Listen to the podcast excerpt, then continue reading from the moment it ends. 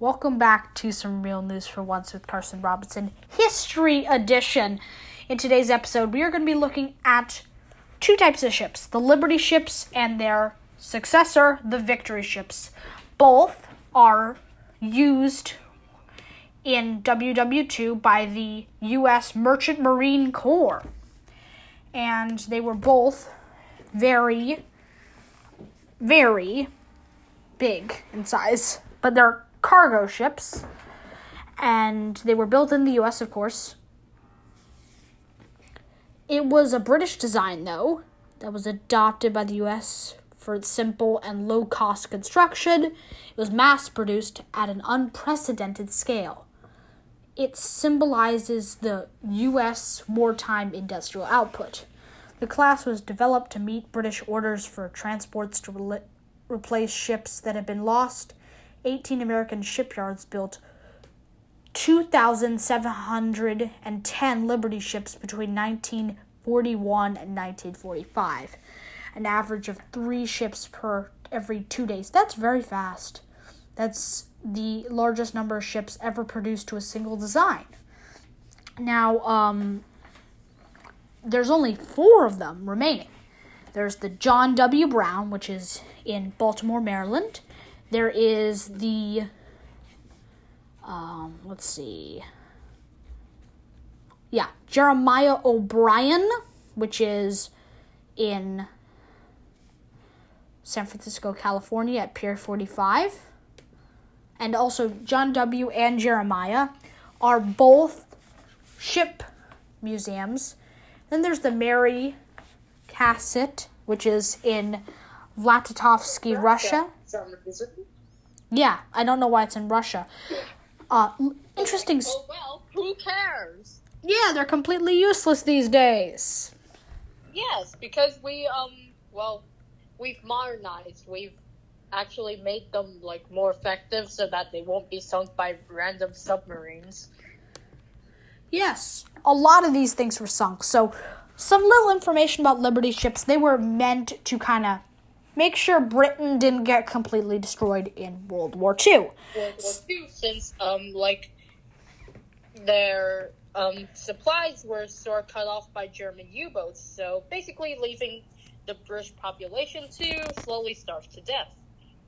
And this was to stop that. So what they did was they created these ships and they kind of showed, hey, we can build these ships so fast. It doesn't matter if the enemy sinks a lot of them. We just have Yeah. more and more. Let's just like make them like disposables. It's exactly like disposable plates and stuff like that. Hope they're paper plates, not plastic. Exactly. Kind of- yeah. Right after World War II, funny enough, a large number of these Liberty ships were sold to Greece and they were used for cargo and other things. But there's only five remaining, like I said. The Cassatt, defunct as they were outdated. some were scrapped, others were destroyed and like sinking and stuff like that. And um so I told you there's also the Arthur M. Huddell, which is in Greece. It's called the Hellas Liberty. It was restored for a maritime museum in Piraeus Harbor in Greece. So if you're ever in Greece, you could go see that. And uh, then there's there's the Albert M. Boe. It was the last one ever built. Yep. and was sold to a private ownership in 1964 and renamed the Star of Kodiak, using used as a fish cannery ship. She's currently landlocked but remains at the headquarters of Trident Seafoods in Kodiak, Alaska. Basically, they turned it into a fishing boat for commercial fishing and stuff like that. But now it's completely being unused. But by the way, It's defunct now. Great. Yeah, Trident Seafoods, by the way, is the largest seafood company in the U.S. It's based in Seattle, Washington. But like I said, there were over 2,710 of these built. Only 2,400 survived the war. And uh, 835 were a post war cargo fleet. And then the British sorry, not the British, the Greek bought 526 of them, and the Italians bought 98.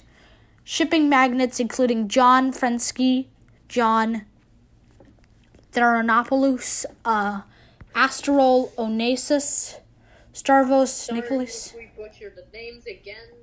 Starvos George Livanos. Again, there's two Johns, two Livanoses, and one guy named Aristol. And then also the Aridas, Travalias, Achille L'Oreal, Grimalda, and Borligatu families have known to started their fleets by buying Liberty ships. But seriously, I am sincerely sorry if we actually butcher any of these names and absolutely massacre them. So, uh, yeah. Oh, you know, the cool thing about the Liberty ships is they really affected the cargo business. The term Liberty sized cargo for one, uh, for 10,000, 100,000 long tons, um, which is 10,200 tons, is still used today in the shipping business. Uh, a lot were lost after the war by naval mines that were not cleared. The Pierre Gabalti was scrapped after hitting a mine in a previously cleared off area in the Greek island of Kythera. And in 1945, also the Colin P. Kelly Jr., also in the same month, took mortal damage from a mine off a, a Belgian port of. Basically, there are lots of late naval mines from previous naval battles that people forgot to clear, and uh, ships were running into them. Yes. Oh, so actually, this is a cool thing. On dis- sorry, September 27th, 1942, the SS Stephen Hopkins was the first and only U.S. merchant ship to sink a German surface combatant during the war. Ordered to stop, the Stephen Hopkins refused to surrender, so the heavily armored German commerce raider Stier and her tender Tavaniflis with one machine gun opened fire. Although greatly outgunned, the crew of Stephen Hopkins fought back, replacing the armed guard crew of the ship's lone 4 inch millimeter guns with volunteers as they fell. The fight was short and both ships were wrecks. Oh, yeah, the only ship to survive a uh, German submarine U 21 attack was the SS Lauren B. Evans on March 10th, 1943. Um, and then a year later, from January 22nd to 30th, 1944, they were involved in the Battle of Anizzo, which was a battle of the Italian campaign of World War II that took place from January 22nd 1944 to June 5th, 1944. It was under repeated bombardment from shore batteries and aircraft through an eight day period. It endured prolonged barrage of shrapnel and machine gun fire and bombs. The crew fought back with shell fire and shot down five German planes. Nice work! And it helped uh, the success of the landing operations. Uh, what else? Let's see. They were used as troop ships as well. They were used um, in North Africa for Operation Torch, which was an Allied invasion of French North Africa during the Second World War. They were dominated by the French and formerly aligned with Germany because France was captured by Germany, but with mixed alliance. And uh, they said they might support the Allies, so they went in. And uh, let's see. They were put in emergency use for troop transports, like I said, but uh, 225 of them were put into this. And they were also used in the Southwest Pacific Area Command's U.S. Army Services of Supply. They converted at least one, the William Ellery Channing in Australia, as an assault troop carrier with landing crafts. and it was reconverted for cargo after the Navy was given responsibility for amphibious assault operations.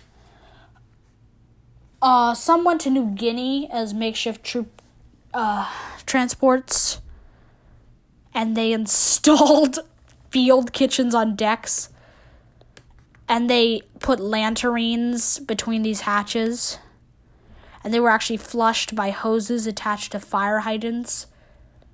And about 900 troops sleeping on deck, or these tween deck spaces, which is a deck covered over a compartment or a hull of a ship on a boat or a ship. It's just this weird deck where people sleep. And then they had some problems, and they had hull cracks. Early Liberty ships suffered hull and deck cracks, and a few were lost due to these um, defects. During World War II, there were at least 1,500 instances of significant brittle fractures. 12 ships, including three of the 2,700 uh, and 10 Liberty ships built, broke in half without warning, including the SS John P. Gaines, whose name Yes. for the politician John P. Gaines, sank on November 24th. Also, there's another class of ship that we should tell you a little bit about. Wait, wait, Carson, can I um explain why they just like broke without warning? Yeah, of so course. remember, um, remember how I said like now they're like outdated and defunct, and how several times we have said that they they we state that they were cheap. Well, that was the problem. They were cheap and meant to be disposable, so um, they literally put no effort into the construction whatsoever. It was supposed to replace losses of cargo ships, the Victory ships, which were the next class of Liberty ships. Um, and they were supposed to replace the uh, cargo ships that were being destroyed by German submarines. They were a more modern design compared to the earlier Liberty ships, which were slightly larger and had more powerful steam turbines to give engines a higher speed to allow participation in high speed convoys, making them more difficult targets for U boats. A total of 531 Victory ships were built. Uh, uh, let's see. No. So there's this really cool photo we have here that we got, and it. Let's just. I can't show it to you because this is a podcast, but let me show you. So it's and like. therefore you can't really see photos because well you can only hear our disembodied voices Yeah. Yeah, that's kind of weird, but. that's the sad part but eh. So uh, the photo looks really cool. It's about 10 or 20 Victory class cargo ships lined up at California Shipbuilding Corporation in LA. And these ships look awesome. It looks like some kind of war base where they're about to launch like 20 ships to go destroy the enemies or something. But um, the first one, the SS United Victory, was launched at Oregon Shipbuilding Construction on the January 12th, 1944, and completed on 40. Oh, sorry. 44. Sorry. February 28th, 1944, making her maiden voyage a month later. American vessels frequently had a name incorporating the word victory, and the British and the Canadians used fort and park, respectively. After United Victory, the next 34 vehicles were named after Allied countries, and the following 218 after American cities, the next 150 after educational institutes, and the remainder given to miscellaneous names. The AP 5 attack transports were named after United States counties without victory in their name, with the exception of USS Marvin H. Mallory, which was a Haskell class attack transport, yada yada yada, which was named after Roosevelt's late personnel secretary. Uh, although the initial deliveries were slow, only 15 had been delivered by May 1944. By the end of the war, 300 and sorry, 531 had been constructed. But uh, the superstructure model is really cool. Let's look at it. So, um, if we're, we're just looking at really the main area where the cabin is, so it looks kind of like like a. So on deck, it's got this cargo hold tops, and then there's this thing with like several cranes and lifeboats. Oh yeah, that's the other thing.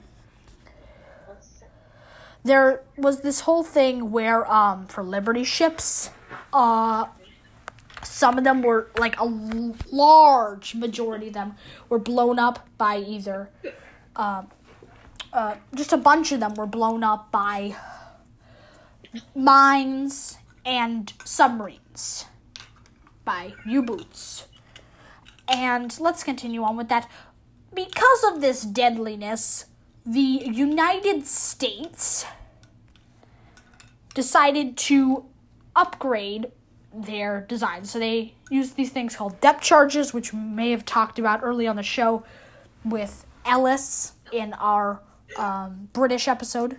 And, well, uh, I told you depth charges were upgraded to get rid of these submarines. So that was really cool.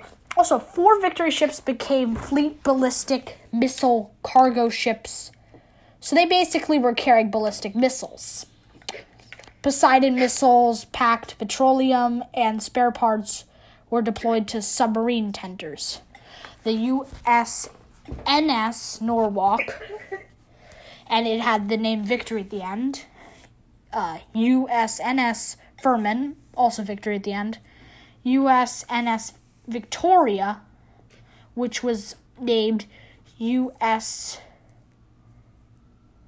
Sorry, SS Ethiopian Victory and the USNS Marshfield, which was the SS Marshfield Victory. In 1960s, two victory ships were reactivated and converted to technological research ships by the U.S. Navy. So that was kind of cool. Uh, according to the War Production Board in 1943, the victory ships had a relative cost of $238 per deadweight ton. So basically, in our times, it amounts to $35 million. Back then, it was only $2 million. So that's interesting. There was a large number of shipyards who produced the victory ships, but um, the merchant marines used them as well. There was the USS American Victory, which was in Tampa, Florida. There's the remaining ones. There's the American Victory in Tampa, Florida. The Lane Victory in LA. And there's the USS Redwood, Red Oak Victory, and it's in Richmond, California.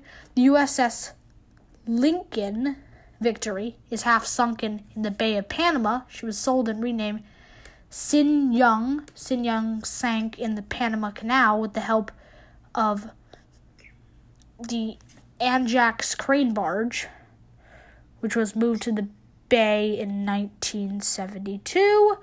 Yada yada yada. There's also the Empire ships, which I have no idea what those are, because we're talking about the other two right now.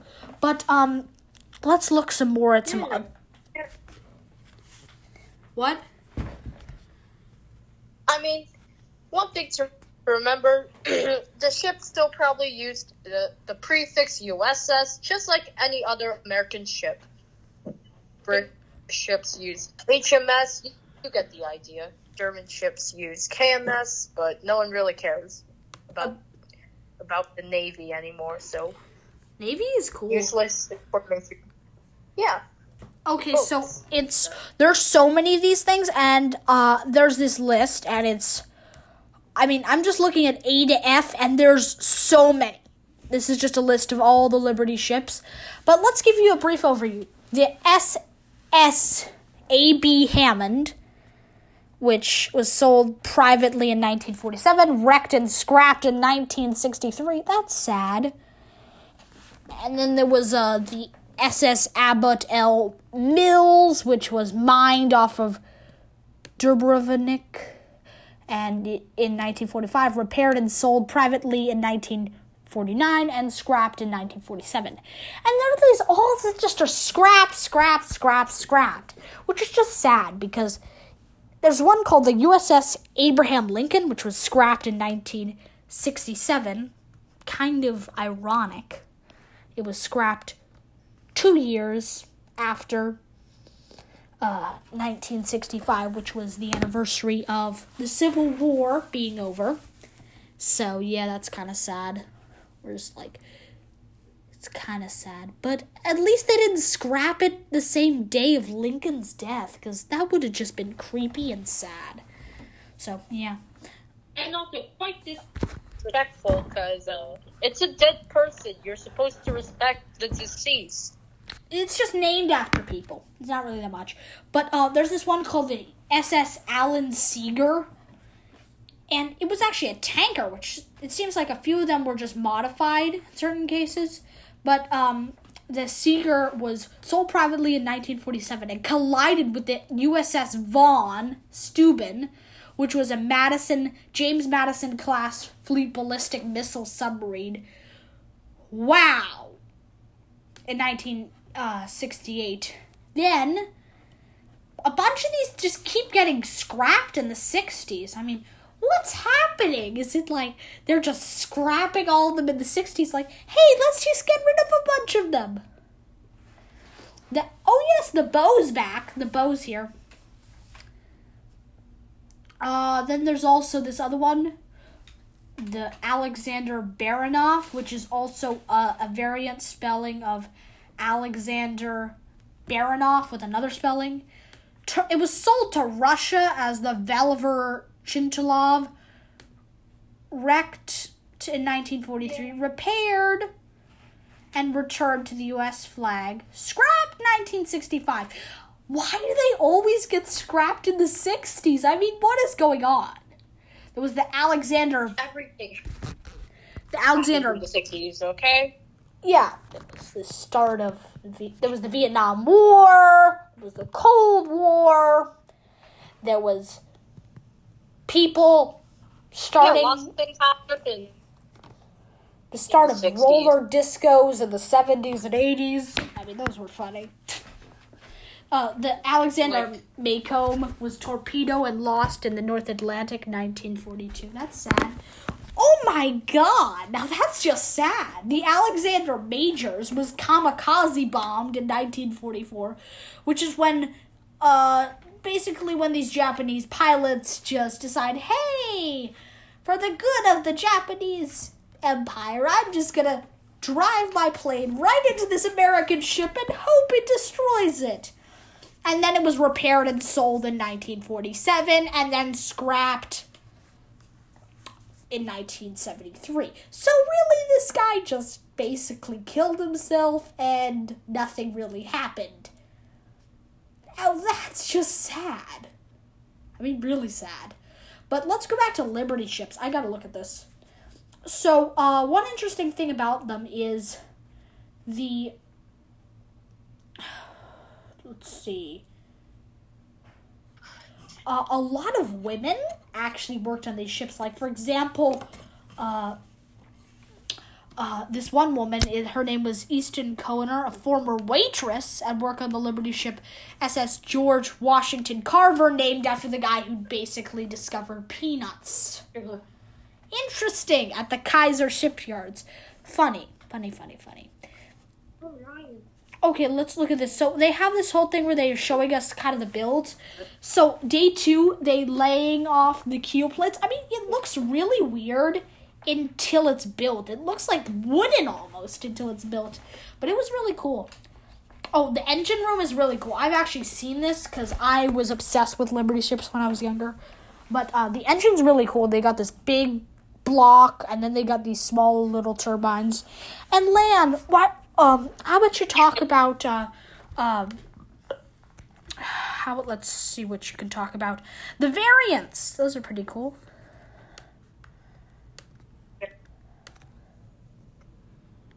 Like, I mean, so, well, I mean,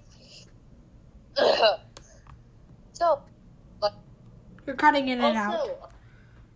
You're cut. side note for all you She's ladies, she's cutting in and out. Lan, you're cutting in and out. Okay, so Oh, let's sorry. talk about it. Uh, so um, there was the collar, which was, then there was the tank carrier, the tanker. Then there was the boxed aircraft transport. What does that mean? They just put airplanes in boxes and put them everywhere. That's weird. But Lan, um, uh, can you tell us why the U.S. decided to uh, make these ships? Oh. So I mean, when did they decide to do it? When did they decide to do it? A long, long, long time ago. In shit, I don't remember. Not gonna lie, there. I don't remember. Sorry. Oh yeah, I, have it. I, I I just pulled it up. Got it. It was 1936, the American Merchant Marine Act. It was subsidizing the annual construction of 50 commercial vessels, which could be used in wartime as auxiliary ships. Oh, look, now we got this great photo of the uh, ship, and it looks really cool. So it's got three of these gigantic cargo winches, and then they got on either side of the boat, they got these gigantic guns, and I mean, it's just kind of cool. So they got five cargo holds. They got these deep tank thingies. They got the engines and the boilers. They got the tween decks where everyone's sleeping. There's the peak deck, which I don't know what that is. The aft peak deck. Oh yeah, that's right. I meant to say that's weird. And then they got all these guns, and then they got the bridge. It's really cool. And they got this thing with a bunch of um, lifeboats. So there's a lot of ships that were around, but let's look at the victory ships. The you it was the SS China Victory. Yeah, because China was on our side of the war. Greece Victory. USSR Victory, the SS USSR Victory, which is just a mouthful if you don't say it without the abbreviation. So it's State Ship United. Sorry. Give me one second. seriously, um, you will die of um, like not breathing in between saying it before you actually get to finish. So, uh, The US that's all your hard work wasted. So it's the United of Soviet Socialist Republics. So that's really what USSR so. So let's say it for you real fast. It's shorter. It's Seriously, it's- made shorter. it's SS. So it's State Ship United Soviet Socialist Republic Victory. So if you think about it, it's not a good idea to be saying that in 1970. But let's see what happened to it. Ship marked V da, da, da, sank on June 1961 off the coast of England. Well, that's good. It avoided the fact that people always just saying about its name. What is wrong with your name? Why are you talking about the USSR in a good way? Also, there was a ship called the SSUS Victory. So it's State Ship United States Victory, which is confusing because I mean, was. I mean, there were a few good things about the USSR, and one is definitely their freaking synth pop. they had Seriously, pop. Go listen to synth, well, synth pop, and like they had good music basically. Go listen to some Soviet synth pop. Seriously, go listen now. I mean, Uh, whatever. Good. Yeah, so there's a lot of ships that have no information about them. Really, there was the St. Petersburg victory, the Mesa victory. All these have no information. Then there's the Bernard victory. And kind of the name Victory class just makes you feel happy. That and Liberty class, and then the Empire class. The third one, the Empire class. I just have to say one thing about that. When you're in the middle of a war against fascists, or you don't name a ship class the Empire class. It just creeps people out. Like, what are we That's fighting just fascists? That's dumb. That's dumb. extremely. But, you know, I'm not going to get mad at them because Empire mm. State, you know, there's so many things named after Empire. Empire Cake, Empire State. That reminds me, Empire Cake is good. You should get some. Okay, so look at this. In 1942, our merchant fleet was like the equivalent.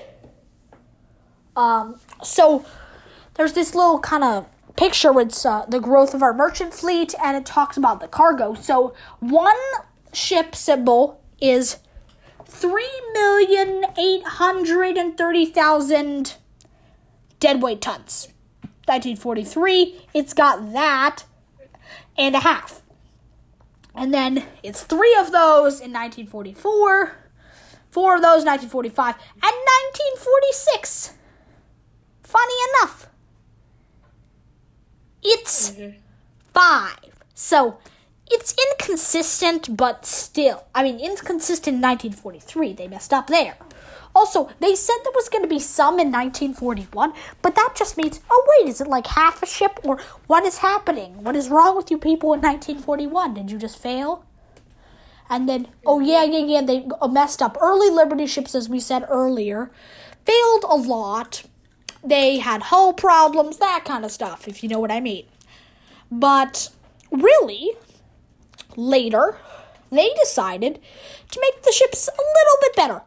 Also, cool thing, I actually got this. Give me one second, I'll be right back. Should be around here somewhere. So, uh, you can buy this thing at one of the uh, places, but it's a literal rivet from the JOB. You can buy it, or I don't know, I thought it was on this. Well, a while ago, I bought it.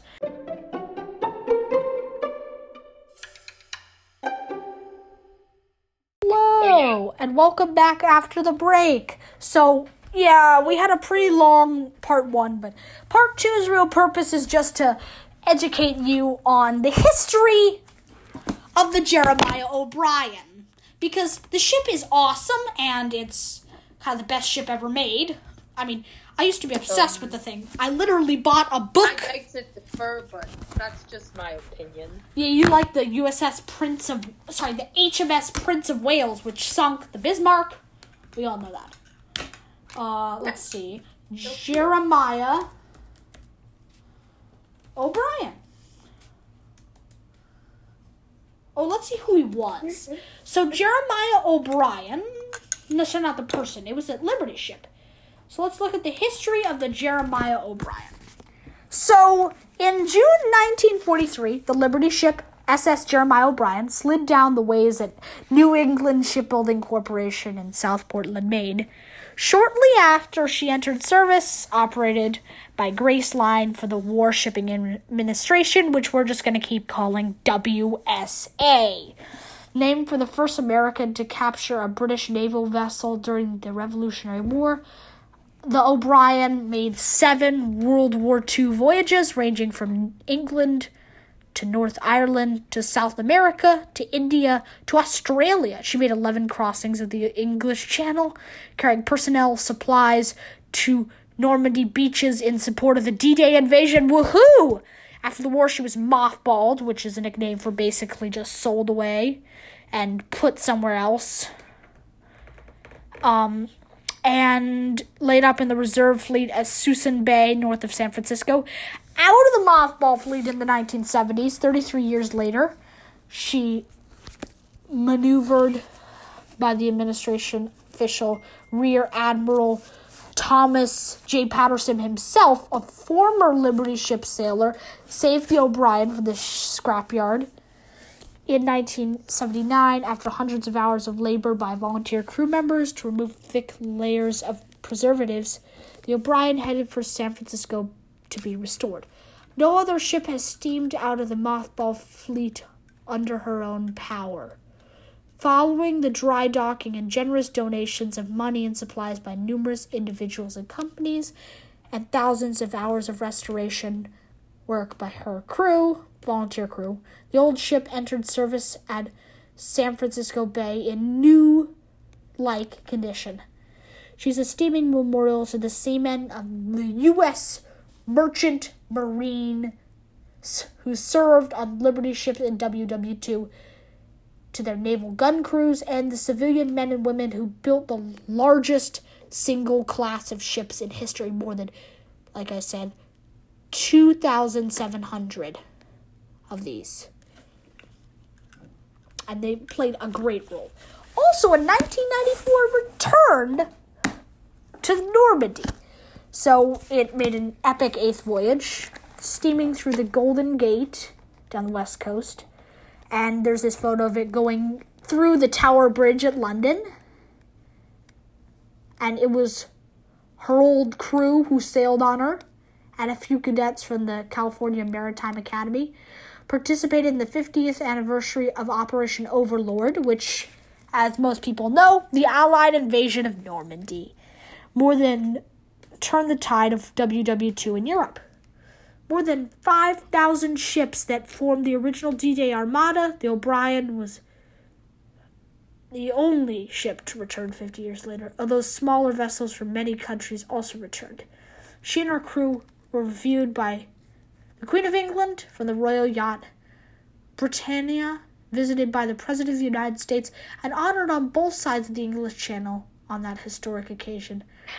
Returning across the Atlantic, her first U.S. port of call was her birthday place, South Portland, Maine. So basically, she went back to her home. And it was a sixth month, 18,000 mile journey.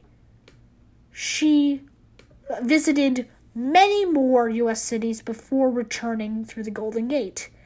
The O'Brien made the entire voyage without no significant repairs and arrived at port ahead of schedule. So, what we're saying is basically a very old boat. 50 years after Normandy, came back and got back without breaking down and being destroyed. So, that's an accomplishment.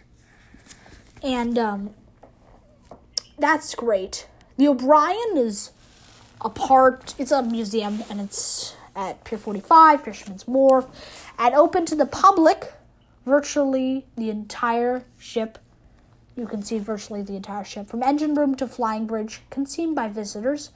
Boilers are liftoff and basically, and the 2,500 horsepower triple expansion reciprocating steam main engine is operated on steaming weekends, normally the third Saturday and Sunday of each month, so visitors can see the engine plant in action. Several San Francisco Bay cruises are scheduled each year. By the way, because of COVID restrictions, they probably just had some problems going on, so yeah, yeah. By the way, they have a shopping cart, so we're gonna look at that real fast. Uh, what kind of things do they have? Let's see. Home. Jeremiah O'Brien. Save the O'Brien. At this point, they're probably gonna make like T-shirts of the O'Brien. They do have t shirts. Wait, what already? They do. They've had them for a while. Bruh, and I thought it was weird when you could literally buy a a Sea Let's search it up. citizenship. You can buy the. You can literally. They have merch. buy Your, right, They have tons of merch. They have a shirt that's literally a photo of the O'Brien. They have a hat that says the U.S. Jeremiah O'Brien, San Francisco, California. the Principality of Sealand. You can buy your own citizenship there. Oh you yeah. can buy your own goddamn citizenship from a website. You could also be a lord Or a lady, baron, or baroness, where you know this. in um Ireland. It's this whole thing. It's so weird. There's also a Jeremiah O'Brien wooden model. There's so many cool things. I mean, it's a guess they revered ship. Like figures of the ship. Yeah, I wanted to buy like if they ever made like a Lego version of the ship to buy one because it would look cool. Just um, I Oh have.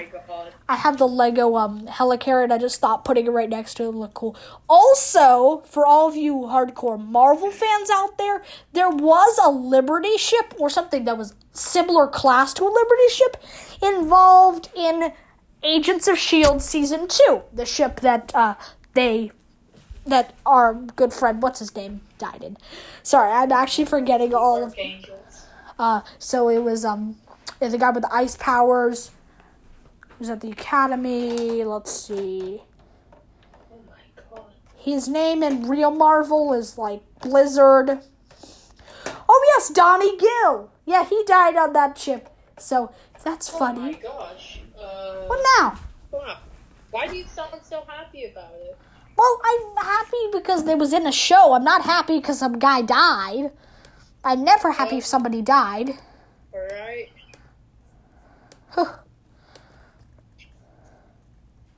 Oh wow. So let's see. And real Oh my god. They have drop dead pins and wait, wait, hold up. They're selling socks now. Oh my god. Okay, she's just geeking over music merch. But let's look at some other thing. Liberty ship. Ship. Lego. Let's see. Let's see. Let's see. I want to see if They have wait. Oh, they have it. They have a Lego model of the Liberty ship. Let me look at it. Excuse me. What they actually do? Yeah, they do. Sorry. Yeah, that's This Lego. is exactly how I reacted when I found out there were Gerard Way Funko Pops. Yeah, it's sitting right there. It looks really good. It's really cool. Rad. I'm gonna go onto Hot Topic to see how they look again because uh, Oh yeah, she's just not? looking at uh, merch. But um, funny enough, uh, th- I'm just looking at this model of uh, the um uh the Liberty ship, and uh, they have this review of Oh the Lego store in New York, and it's like cool store but not amazing. There's literally an entire city model. It's hilarious. Oh, so funny. Wow, I am genuinely surprised. Wow, that's a lot of money. I'm just looking at how much the um the Lego set costs. And today is the day I I remember I still have no money. Wow, you don't have to say that. Oh, by the way, did you know there were aircraft carrier submarines, which is kind of cool? Okay, what? Yeah, there were. There were these submarines that literally had planes on them. They look so cool. Search it up. No, thank you. And oh my god. Okay, let's keep going. So yeah, they were aircraft carriers. Nuke submarines were aircraft carriers. Now that is just creepy. I mean, you have planes and you have nukes. You can fire the plane, the nukes from the plane, or you can use it from the submarine. Pick one. From a submarine. Excuse me. What the heck? And there's literally I am genuinely afraid at this point what Yeah. this world is coming to. Like, it seems like humans can just invent anything and like somehow it works. Yeah, a few things haven't worked. We haven't figured out a way to create holograms. That's because literally every try is just people saying, hey, let's project something onto glass. Wow. And it never works, obviously. You need to find a way to make it work because you need to have the glass having touch screens on it. It's all this whole thing. Also, humans haven't found a way to travel to Mars yet. Actually, we kind of have, but we don't have the fuel to get there. A lot of things we haven't done. But that's what's happening. But on Monday, we are going to look at Russia.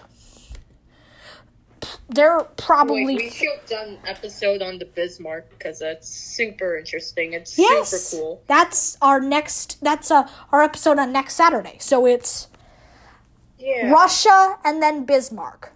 One information Yeah. about Russia: their probably favorite Christmas song at this time of the year is "Jingle Bells, America Sucks."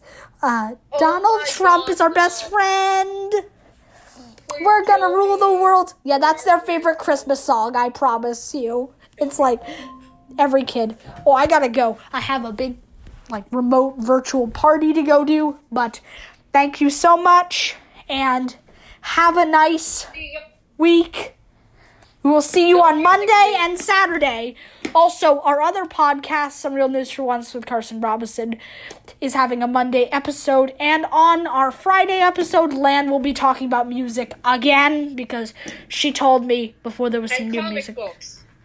Yes, she's also our comic book person as well. I changed that. But again, check out our other podcasts and listen to our episodes on Russia, the Bismarck, and our episode next Monday, which will be on. Please don't tell me about the Statue of Liberty. How they completely crowdsourced it for uh, money because they were so poor. Not America was so rich, but Why it even turns green in the first place. Yes, that's another interesting, cool thing about certain elements. And then on Saturday, we're going to be talking about something else. Kellin Quinn and how great he is. No, That's not. That's not what we're talking about. We're going to be talking next Saturday, not the Saturday after that, but like two Saturdays from now. So, two weeks from now, we're going to be talking about the history of the Native American group known as the Powhatans. So, yay! They basically are the people who first encountered Jamestown. So, if you want a little Jamestown information, you're going to find out. Also, the truth behind Thanksgiving. Sadly, we couldn't find a people named James there. They had a few people. Name, but thank you so much. We'll see you later. By the way, again, a note. I'm sorry if we butcher any names. And again, um, this show is produced by me, Carson Robinson, and the whole team, including Lan and others. And we are really thankful for you to be listening to our show. And we hope you listen into our newer episodes. labor's illegal. Yes, that reminds me. We're going to be doing an episode on um uh we're going to be doing an episode on China and Tibet after that 3 weeks from now. So yeah, we're going to be kind of doing a binge on uh, countries and that kind of stuff. Also, if you want us to do an episode on American democracy all around, then, well, yes, we will be doing that. We will be doing an American democracy section where we look at Congress, the president, no longer Trump, and our other uh, group, which is the Supreme Court, who just ruled that the election was fair. Nice work, guys. And then after that, we're just going to be doing something on U.S. foreign affairs. So, talking about the embassies. So, we got a really booked We couple of months. Involved in literally every foreign conflict in existence. Why can we just not stop? We didn't Please. get involved. Oh, wait, we kind of did get involved in that. Sorry. I actually. No. Exactly. We didn't get involved in any foreign conflicts before we were founded. So, I got you there. Uh, that's actually kind of true now that I think about it. Darn, you bested me there. Yes. Also, they didn't get involved in uh, another foreign conflict, which was they didn't really get involved in the war between. They didn't get involved in Brexit. Yeah, they didn't get involved in Brexit, the war between the European Union and Britain. I mean, they probably screw that up too. Which is basically the same. Boris Johnson and Trump look like clones of each other, except one has a better accent. Guess which one? I'm joking, it's Boris. Um, Yeah, if you hear, if y'all hear weird giggling from me, um, don't worry, it's just me fangirling over some bands. yeah, yeah, yeah. Well, if you want less of that, just talk in the comments. Uh, whatever.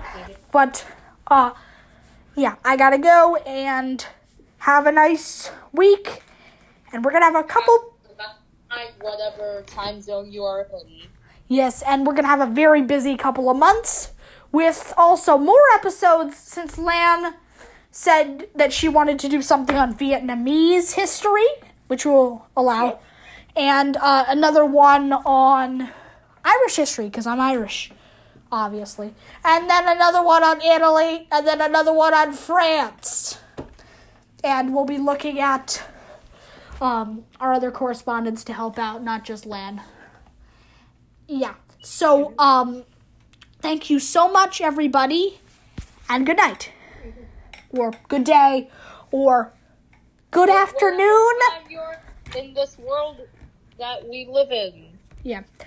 Also, Merry Christmas if you celebrate. If not, Happy Hanukkah. If not that as well. Happy basically. Spend Yeah. the winter well. Yeah, and uh, don't go to some winter wonderland party. There's COVID out in the world. Don't go anywhere, actually. Except for the grocery store and things you actually Or need. any other necessities if you actually need need Not- Not cosmetic surgery. Bye. Or hot topic, or manic panic, or whatever you. Stop with the band stuff. I've gotta go. Bye, Len. Bye. So that was this week's episode. Again, it's gonna be a very busy couple of months. And happy holidays.